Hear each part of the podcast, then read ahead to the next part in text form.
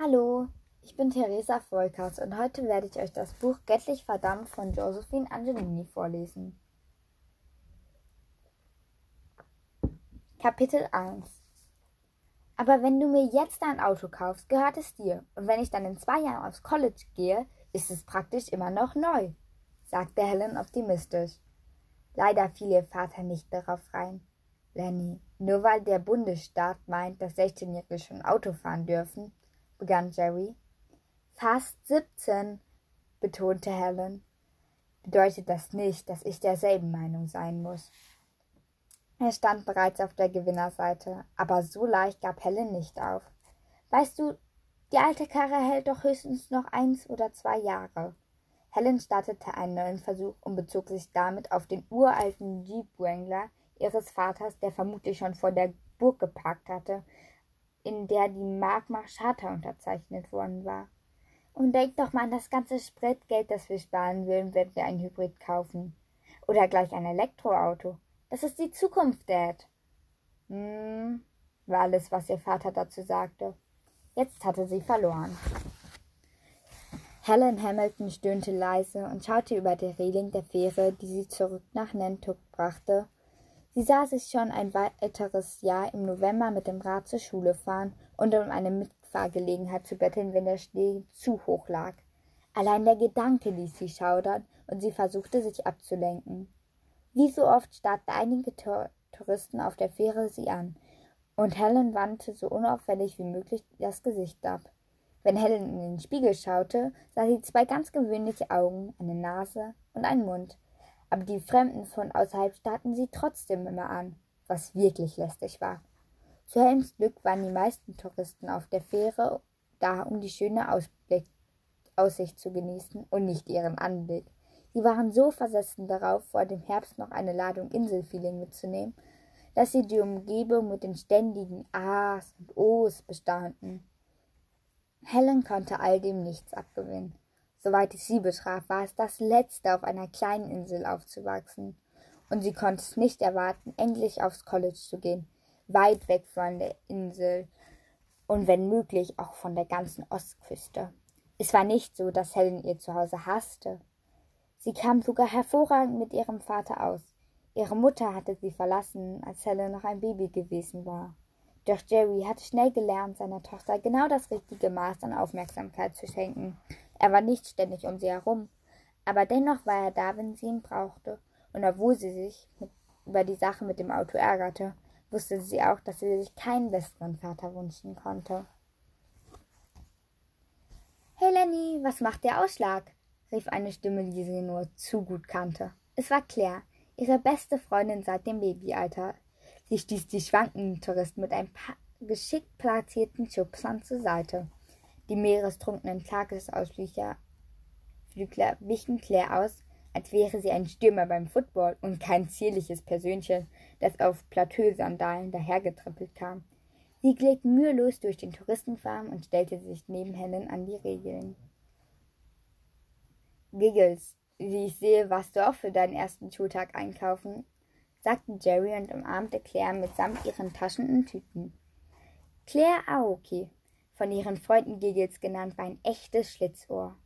Jeder, der nur eins jeder, der nur ihre 1,55 Körpergröße und ihre asiatische Zartheit vernahm, ohne ihren scharfen Verstand und ihr freches Mundwerk zu erkennen, lief in Gefahr, furchtbar unter den Angriffen einer deutlich unterschätzten Gegnerin zu leiden. Der Spitzname Giggles war gewissermaßen ihr Markenzeichen. Sie hatte ihn schon seit sie ein Kleinkind war. Zu ihrer Verteidigung ihrer Familie und ihrer Freunde muss man sagen, dass es fast unmöglich war, sie nicht Giggles zu nennen. Claire hatte mit Abstand das sympathischste Lächeln des Universums. Es klang niemals gezwungen oder gar schrill und zauberte absolut jedem Hörweiter ein Lächeln auf die Lippen. Na klar, Erzeuger meiner besten Freundin, sagte Claire und erwiderte Jerrys Umarmung mit echter Zuneigung ohne darauf einzugehen, dass er schon wieder den ungeliebten Spitznamen verwendet hatte. Darf ich mal ein paar Worte mit deinem Nachwuchs wechseln? Tut mir leid, dass ich unhöflich bin, aber es geht wirklich um hochgeheime, brisante Dinge. Ich würde es dir ja sagen, fügte sie hinzu. Aber dann müsstest du mich töten, beendete Jerry den Satz scharfsinnig. Er verzog sich zum Getränkestand, um sich eine von den zuckrigen Limos zu kaufen, solange seine Tochter, die Chefin der Ernährungspolizei, gerade nicht hinsah. Was hast du da alles in deinen Tüten? fragte Claire. Sie schnappte sich Helens Einkäufe und begann darin herumzuwühlen. Jeans, Strickjacke und. Wie jetzt? Du nimmst dein Dad mit zum Unterwäsche kaufen? Was hatte ich für eine Wahl? beschwerte sich Helen und entriss ihrer Freundin die Tüte. Ich brauchte neue BHs. Außerdem ist mein Dad in den Buchladen gegangen, solange ich alles anprobiert habe. Aber es ist trotzdem total peinlich. Unterwäsche zu kaufen, auch wenn er in einem anderen Geschäft auf mich wartet, gestand sie und wurde ganz rot dabei. Aber so schlimm kann es gar nicht sein. Schließlich kaufst du nichts, was nur entfernt sexy ist. Meine Güte, Lenny, sowas trägt meine Oma. Claire hielt eine weiße Wollunterwäsche hoch. Helen schnappte hektisch nach dem Oma-Schlüpfer und ließ ihn in den Tiefen ihrer Einkaufstüte verschwinden während Claire in ihr berühmtes Lachen ausbrach. Ich weiß, ich bin mit der Streberseuche infiziert, konterte Helen, die Claires Stichelei wie gewöhnlich längst verziehen hatte. Hast du keine Angst, dich bei mir mit dem Loser-Virus anzustecken? Ich bin so umwerfend, dass ich immun dagegen bin. Außerdem stehe ich auf Streber. Die kann man so schön ärgern. Und ich find's klasse, wie du jedes Mal rufst, wenn ich von Unterhosen anfange. Claire wurde gezwungen, ein Stück zur Seite zu rücken, weil sich ein fotografierendes Touristenpaar neben sie gedrängt hatte. Sie nutzte das Schwanken der Fähre und knuffte die beiden mit einem Ninja-Schubser. Sie taumelten von der Reling weg und lachten über die raue See und hatten nicht einmal gemerkt, dass Claire sie berührt hatte. Helen spielte mit dem Herzanhänger an der Kette, den sie immer trug, und duckte sich ein wenig, um auf Augenhöhe mit Claire zu sein, die wesentlich kleiner war als sie. Helen war wirklich furchtbar schüchtern, und sie fand es schrecklich, dass sie immer noch wachsen musste, obwohl sie mit ihren 1,78 Körpergröße schon genügend auffiel. Sie hatte Jesus, Buddha, Mohammed und Vishnu angefleht, ihrem Wachstum endlich zu stoppen aber sie spürte nachts immer noch die ziehenden Schmerzen in ihren Knochen und Muskeln, die einen weiteren Wachstumsschub ankündigten. Eines hatte sie sich fest vorgenommen. Sobald sie die Zwei-Meter-Marke überschritt, würde sie sich über das Geländer des Leuchtturms in Siakonset steigen und sich in die Tiefe stürzen. Die Verkäuferinnen erzählten ihr ständig, was für ein Glück sie hatte, aber eine passende Hose fanden sie trotzdem nicht für sie. Helen hatte sich mittlerweile damit abgefunden, dass sie Jeans kaufen mussten, die ihr viel zu groß waren, wenn sie die richtige Länge haben sollten. Wenn sie aber welche wollte, die ihr nicht vom Pool fielen, musste sie in Kauf nehmen, dass sie eine sanfte Prise um die Knöchel wehte. Helen war sich ziemlich sicher, dass die so neidischen Verkäuferinnen nicht mit nackten Knöcheln herumliefen oder mit einer Jeans, in denen man ihren Po halb sah. Mach keinen Buckel, fuhr Claire sie automatisch an, als sie sich wieder umdrehte und Helen an der Reling hängen sah. Helen gehorchte ebenso automatisch. Claire hatte einen Fimmel, was die Haltung betraf. Sie hat nie darüber gesprochen, aber Helen nahm an, dass es an Claires super korrekter japanischer Mutter lag und der noch viel korrekteren Kimona tragenden Großmutter. Okay, und jetzt zu den wirklich wichtigen Themen, verkündete Claire. Du kennst doch diese zig Millionen teuren Kasten, der diesem Footballtypen gehört hat. Der ins Konzert? Klar, was ist damit? fragte Helen, die an den Privatstand denken musste, der zum Anwesen gehört. Insgeheim war sie froh darüber, dass ihr Dad in seinem Laden nicht genug verdient hatte, um ein Haus zu kaufen, das dichter am Wasser stand. Als Helen noch klein war, war sie beinahe ertrunken und seitdem der festen Überzeugung, dass der Atlantik sie umbringen wollte. Diesen paranoiden Gedanken behielt sie natürlich für sich, aber sie war auch eine läusige Schwimmerin.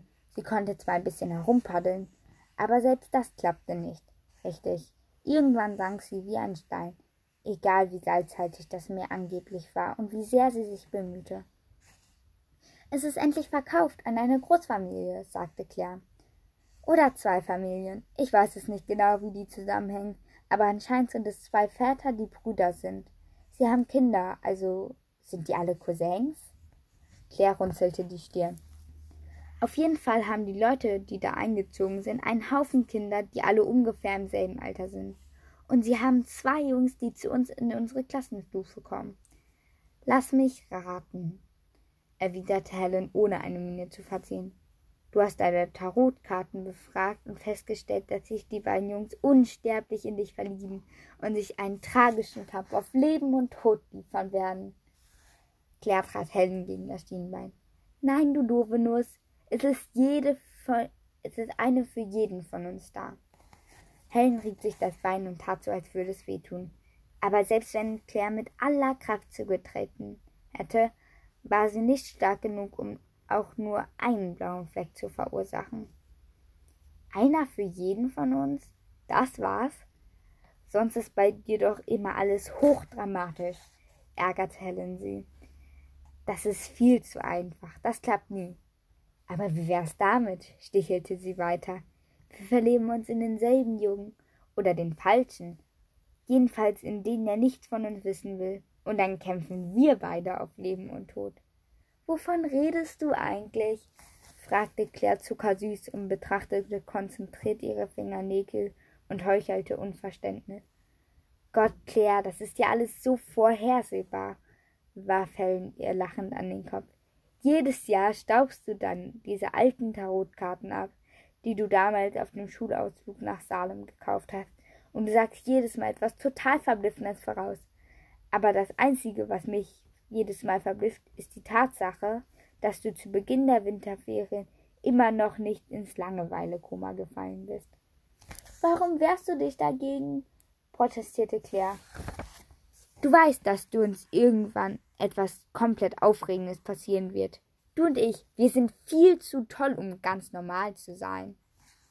Helen zuckte mit den Schultern. Ich bin sehr zufrieden damit, ganz normal zu sein. Ehrlich gesagt wäre es für mich ein echter Schock, wenn du mit deinen verrückten Vorhersagen ausnahmsweise einmal richtig liegen würdest. Kia legte den Kopf zur Seite und starrte sie an. Helen strich sich das Haar hinter dem Ohr hervor, um ihr Gesicht zu verbergen. Sie hasste es, wenn man sie ansah. Das weiß ich. Ich glaube nur, dass du niemals ganz normal sein wirst, sagte sie nachgedenklich.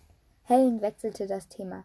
Sie plauderte über ihre Stundenpläne, das Lauftraining und ob sie sich einen Pony schneiden sollte oder nicht. Helen fand, dass sie eine neue Frisur guttun würde. Claire aber war strikt dagegen, dass sie ihre langen blonden Haare mit einer Schere zu Leibe rückte. Plötzlich fiel ihnen auf, dass sie, ohne es zu merken, zu dicht an den Teil der Fähre gekommen waren, den sie die perversen Zone nannten, und sie zogen sich eilig zurück. Beide hassten diesen Bereich der Fähre, aber für Helen war es besonders schlimm. Es erinnert sie an diesen ekligen Typen, der sie einen Sommer lang verfolgt hatte, bis er eines Tages von der Fähre verschwunden war. Aber anstatt erleichtert zu sein, dass er sie nicht mehr belästigte, hatte sie das Gefühl gehabt, selbst etwas falsch gemacht zu haben. Sie hatte nie mit Claire darüber gesprochen, aber da war dieser helle Blitz gewesen. Und dann hat es nach verbrannten Haaren gerochen. Und wann war der Kerl einfach weg gewesen? Helen wurde bei dem Gedanken daran immer noch ganz schlecht.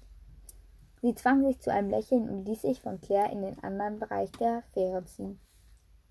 Jerry tauchte beim Anlegen wieder auf und sie ging von Bord. Claire winkte zum Abschied und versprach, Helen am nächsten Tag bei der Arbeit zu besuchen, aber da es der letzte Tag der Sommerferien sein würde, rechnete Helen nicht wirklich damit.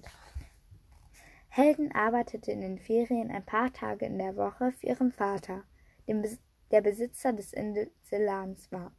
Abgesehen von der Morgenzeitung und einer Kasse Kaffee bekam man im Newsstore auch noch Karamellbonbons, Gummitierchen und Toffees, die in echten Kristallgläsern gelagert wurden, und Lakritzschnüre, die halbmeterweise verkauft wurden.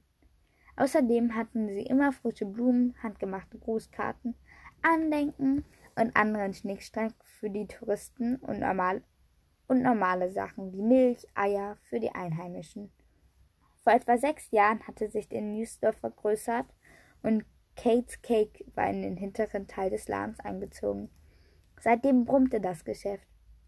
Kate Schroger war ein Genie, wenn es um Backen ging.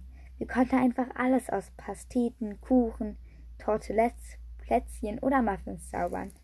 Sogar allgemein verhasste Gemüsesorten wie Rosenkohl und Brokkoli mussten sich von Kates Glauber beschlagen geben und wurden als Füllung in Croissants zu echten Hits. Kate war Anfang 30, kreativ und intelligent. Sofort nachdem sie Jerrys Geschäftspartnerin geworden war, hatte sie den hinteren Teil des Newsstores umgebaut und ihn in einen Treffpunkt für die Schriftsteller und Künstler der Insel verwandelt. Irgendwie hatte es geschafft, ohne dass es versnobbt wirkte. Kate sorgte gezielt dafür, dass alle, die Kuchen und guten Kaffee mochten, Anzugträger, ebenso wie Künstler, einheimische Handwerker, ebenso wie Manager kein Problem damit hatten, sich zu Ehren den Tresen zu setzen und in Ruhe die Zeitungen zu lesen. Kate hatte eine ganz besondere Art, jedem das Gefühl zu geben, dass er willkommen war. Helen vergötterte sie. Als Helen am nächsten Tag zur Arbeit erschien, versuchte Kate gerade, eine Lieferung Mehl und Zucker zu verstauen. Es war mitleiderregend. Lenny, was ein Glück, dass du so früh kommst. Könntest du mir vielleicht helfen? Kate deutete auf zwanzig Kilo Säcke. Klar, kein Problem. Reiß dich doch nicht so an den Sack herum. Du ruinierst dir noch den Rücken, warnte Helen angesichts von Kates fruchtlosen Versuchen. Warum hat es das nicht gemacht? Hat er heute Vormittag nicht gearbeitet? fragte Helen und bezog sich damit auf einen ihrer Mitarbeiter. Die Lieferung kam erst, als Louis schon weg war. Ich wollte die Säcke stehen lassen, bis du kommst. Aber dann ist ein Kunde beinahe darüber gestolpert und ich musste wenigstens so tun, als würde ich das Zeug wegräumen. Ich kümmere mich um das Mehl, wenn du mir dafür etwas zu essen machst, bot Helen an und bückte sich nach dem ersten Satz. Abgemacht, erwiderte Kate erleichtert. Helen wartete, bis sie sich umgedreht hatte, hob den Sack Mehl mühelos auf die Schulter und ging in die Küche, öffnete den Sack und füllte das Mehl in die Plastiktonne, die Kate dort benutzte. Während Helen die übrigen Säcke ins Lager trug, schenkte Kate ihr eine dieser leckeren Rosener Limonaden aus Frankreich ein, einem der vielen Länder, die Helen unbedingt einmal sehen wollte. Es stört mich auch gar nicht, dass du für eine so dünne Person so unnatürlich stark bist, bemerkte Kate, als sie für Helen ein paar Kirschen wusch und etwas Käse als Snack aufschnitt. Aber was mich total nervt, ist, dass du nicht mal außer Atem bist. Nicht mal bei dieser Hitze. Und wie ich außer Atem bin, log Helen. Du seufst, das ist etwas ganz anderes. Ich habe einfach nur eine größere Lunge als du, protestierte Helen. Aber du bist auch größer als ich und brauchst deswegen mehr Sauerstoff, oder etwa nicht. Sie stießen mit ihren Gläsern an, tranken ihre Limonade und einigten sich auf ein Unentschieden. Kate war etwas kleiner und runder als Helen, aber keineswegs zu klein oder zu dick. Helen fand, dass sie einfach weibliche Rundung hatte und damit total sexy aussah.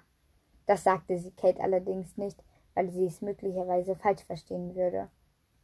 Ist heute eigentlich Buchclubabend? fragte Helen, nachdem sie eigentlich eine Weile angeschwiegen hatten. Ja, allerdings bezweifle ich, dass heute irgendjemand über Kundera reden will, bemerkte Kate grinsend und schwenkte ihr Glas so heftig, dass die Eis Würfel klimperten. Wieso? Gibt's neuen heißen Klatsch? Brandheiß. Diese irrsinnig große Familie, die gerade auf die Insel gezogen ist. In das Haus in Sconset? fragte Helen. Als Kate nickte, verdrehte sie die Augen. Oh la la, du bist zu, zu vornehm, um mit uns zu lästern, neckte Kate sie und schnippte das Kondenswasser von der Außenseite ihres Glases auf Helen. Helen tat so, als würde sie empört aufkreischen. Nachdem sie ein paar Kunden abkassiert hatte, kam sie zurück und nahm die Unterhaltung wieder auf. Das nicht. Ich finde es nur nichts Besonderes daran, wenn eine Familie ein großes Anwesen kauft. Vor allem nicht, wenn sie das ganze Jahr über hier leben will. Das macht jedenfalls mehr Sinn, als wenn sich so ein reiches Ehepaar ein Sommerhaus kauft, das so riesig ist, dass sie sich schon auf dem Weg zum Briefkasten verlaufen. Das stimmt allerdings, gab Kate zu. Aber Ich hätte wirklich gedacht, dass du dich für diese Familie Delos mehr interessierst. Immerhin wirst du mit einigen von ihnen deinen Schulabschluss machen, fügte sie mit einem Schulterzucken hinzu. Helen stand eine Weile da, während ihr der Name Delos im Kopf rumspierte. Der Name sagte ihr nichts, wie sollte er auch? Und dennoch hallte in einem kleinen Teil ihres Kopfes der Name Delos wie ein Echo, immer und immer wieder. Lenny, woran denkst du? fragte Kate, wurde aber in demselben Moment von den ersten Mitgliedern des Buchclubs unterbrochen, die ganz aufgeregt und bereits wild spekulierend in das Café stürmten. Kate behielt recht. Die unerträgliche Leichtigkeit des Seins hatte gegen die Neuigkeit von frisch zugezogenen Ganzjährigen keine Chance, zumal die Gerüchteküche zu wissen glaubte, dass die Leute früher mal in Spanien gelebt hatten. Anscheinend stammten sie ursprünglich aus Boston und waren vor drei Jahren nach Europa gezogen, um näher bei ihrer weit verzweigten Familie zu leben. Und jetzt hatten sie plötzlich beschlossen, zurückzukommen. Dieses plötzlich fanden alle besonders spannend. Die Schulsekretärin hatte gegenüber einigen der Buchclub-Mitglieder geäußert, dass die Kinder erst so spät nach dem normalen Termin angemeldet worden waren, dass die Eltern schon beinahe zur Bestechung greifen mussten, um sich überhaupt noch einschulen lassen zu können. Und dass alle möglichen Arrangements getroffen worden waren, damit die Möbel rechtzeitig zu ihrer Ankunft aus Spanien hertransportiert wurden. Offenbar hatte die Familie Spanien überstürzt verlassen, und der Buchclub war sich darüber einig, dass es Streit mit den Verwandten gegeben hatten musste. Die einzige Tatsache, die Helden aus den Gesprächen heraushören konnte, war, dass die Familie Delos ziemlich unkonventionell war. Sie bestand aus zwei Vätern, die Brüder waren, ihrer jüngeren Schwester und den insgesamt fünf Kindern, die alle zusammen auf dem Anwesen lebten. Nur einer der Männer war verheiratet, der andere war Witwer. Die ganze Familie sollte unglaublich klug, schön und reich sein. Helen verdrehte die Augen, als sie diese Klatschgeschichten hörte die diese Familie zu wahren Halbgöttern machte. Sie konnte diesen Unsinn kaum ertragen. Helen blieb hinter dem Tresen und versuchte, das Getratsche zu ignorieren. Aber das war unmöglich. Denn jedes Mal, wenn sie den Namen eines der Angehörigen der Delos-Familie hörte, hatte sie das Gefühl, als hätte man ihn absichtlich laut in ihr Ohr gebrüllt, was sie ziemlich verrückt machte. Sie ging zum Ständer mit den Zeitschriften und ordnete sie, nur damit ihre Hände etwas zu tun hatten. Als sie die Regale abwischte und die Gläser mit den Süßigkeiten zurechtrückte, ging sie die Delos-Familie in den Gedanken durch. Hector ist ein Jahr älter als Jason und Ariane. Die Zwillinge sind Lukas und Cassandra sind Geschwister und Cousin und Cousine der drei anderen. Sie gab den Blumen frisches Wasser und kassierte ein paar Kunden ab. Hector wird am ersten Schultag noch nicht da sein, weil er mit seiner Tante Pandora in Spanien ist, wenn auch niemand hier in diesem Ort weiß wieso. Helen zog ein paar schulterlange Gummihandschuhe und eine lange Schürze an und stöberte den Müll nach Dingen, die in die Recyclingtonne gehörten. Lukas, Jason und Ariane kommen alle in meine Klassenstufe. Ich bin also umzingelt. Cassandra ist die jüngste, sie ist in ihrem ersten Highschool-Jahr, obwohl sie erst 14 ist. Sie kehrte zurück in die Küche und belud die große Spielmaschine. Dann wischte sie die Böden und fing an, sich die Einnahmen zu zählen. Lukas ist ein total blöder Name. Der sticht heraus wie ein bandagierter Daumen. Lenny? Was, Dad? Siehst du nicht, dass ich zähle? fauchte Helen ihren Vater an und schlug mit beiden Heften so heftig auf den Tresen, dass der Vierteldollarstapel hochhüpfte. Jerry hob beruhigend beide Hände. Morgen ist der erste Schultag, erinnerte sie mit der vernünftigsten Stimme, die er aufsetzen konnte. Ich weiß, antwortete sie gelangweilt. Sie war immer noch unerklärlich gereizt und bemühte sich, aber es nicht an ihrem Vater auszulassen. Es ist fast elf, Liebes, sagte er Kate kam von hinten, um nachzusehen, was los war. Du bist noch da? Es tut mir leid, Jerry, sagte sie verblüfft. Hey, ich hatte dir um neun gesagt, dass du abschließen und nach Hause gehen sollst. Die beiden sahen Helen an, die alle Scheine und Münzen ordentlich aufgestapelt hatte. Ich bin abgelenkt worden, murmelte sie verlegen. Nachdem Kate und Jerry einen besorgten Blick getauscht hatte, übernahm Kate die Abrechnung und schickte die beiden nach Hause. Immer noch wie benebelt gab Helen Kate einen Abschiedskuss und versuchte zu rekonstruieren, wo sie die letzten drei Stunden ihres Lebens verbracht hatte. Jerry verlud Helens Rad ins Auto und startete wortlos den Motor. Auf der Heimfahrt warf er gelegentlich einen Blick zu, sagte aber erst wieder was, als sie in der Einfahrt hielten. Hast du gegessen? fragte er sanft und hob die Brauen. Ob ich was? fragte Helen, hatte keine Ahnung mehr, wann sie zuletzt etwas gegessen hatte. Sie erinnerte sich vage daran, dass Katie einen Teller mit Kirschen hingestellt hatte. Bist du nervös, weil morgen die Schule wieder anfängt? Dieses Schuljahr ist ziemlich wichtig. Ja, wahrscheinlich, antwortete Helen geistesabwesend. Jerry warf ihr erneut einen Blick zu und biss sich auf die Unterlippe. Er atmete hörbar aus, bevor er weitersprach. Ich finde, du solltest mit Dr. Birmingham über diese Phobienpillen reden. Du weißt schon, diese Tabletten für Leute, die Menschenmengen nicht gut vertragen. Angographie, genau, so hieß das, stieß er hervor, nachdem es ihm wieder eingefallen war. Meinst du, dass die dir helfen würden? Helen lächelte und ließ ihren Anhänger an der Kette hin und her baumeln.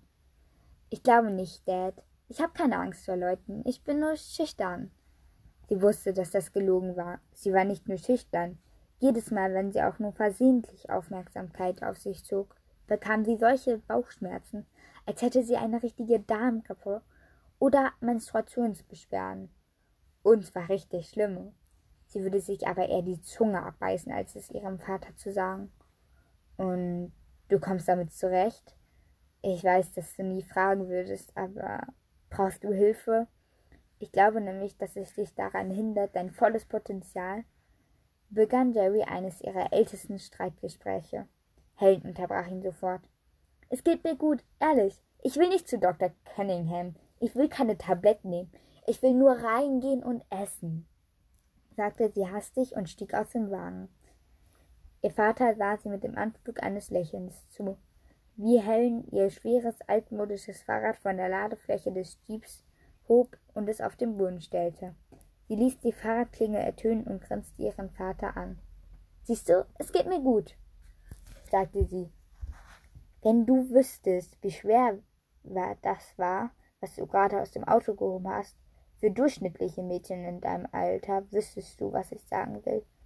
Du bist nicht durchschnittlich, Helen. Du versuchst dazu zu tun, aber du bist es nicht. Du bist wie sie, sagte er und verstummte. Zum tausendsten Mal verfluchte Helen die Mutter, die sie nicht kannte, dafür, dass sie ihrem Vater sein liebes Herz gebrochen hatte. Wie konnte jemand einen so guten Menschen wie ihn einfach verlassen, ohne sich nur zu verabschieden, ohne ein einziges Foto als Erinnerungsstück zu hinterlassen? Also gut, du hast gewonnen, ich bin was Besonderes, genauso wie jeder andere, neckte Helden ihn in dem verzweifelten Bemühen, ihn aufzuheitern. Im Vorbeigehen knuffte sie ihn mit etwas an der Hüfte und schob dann ihr Rad in die Garage. Und was gibt es zu essen? Ich verhungere und diese Woche bist du Küchensklave.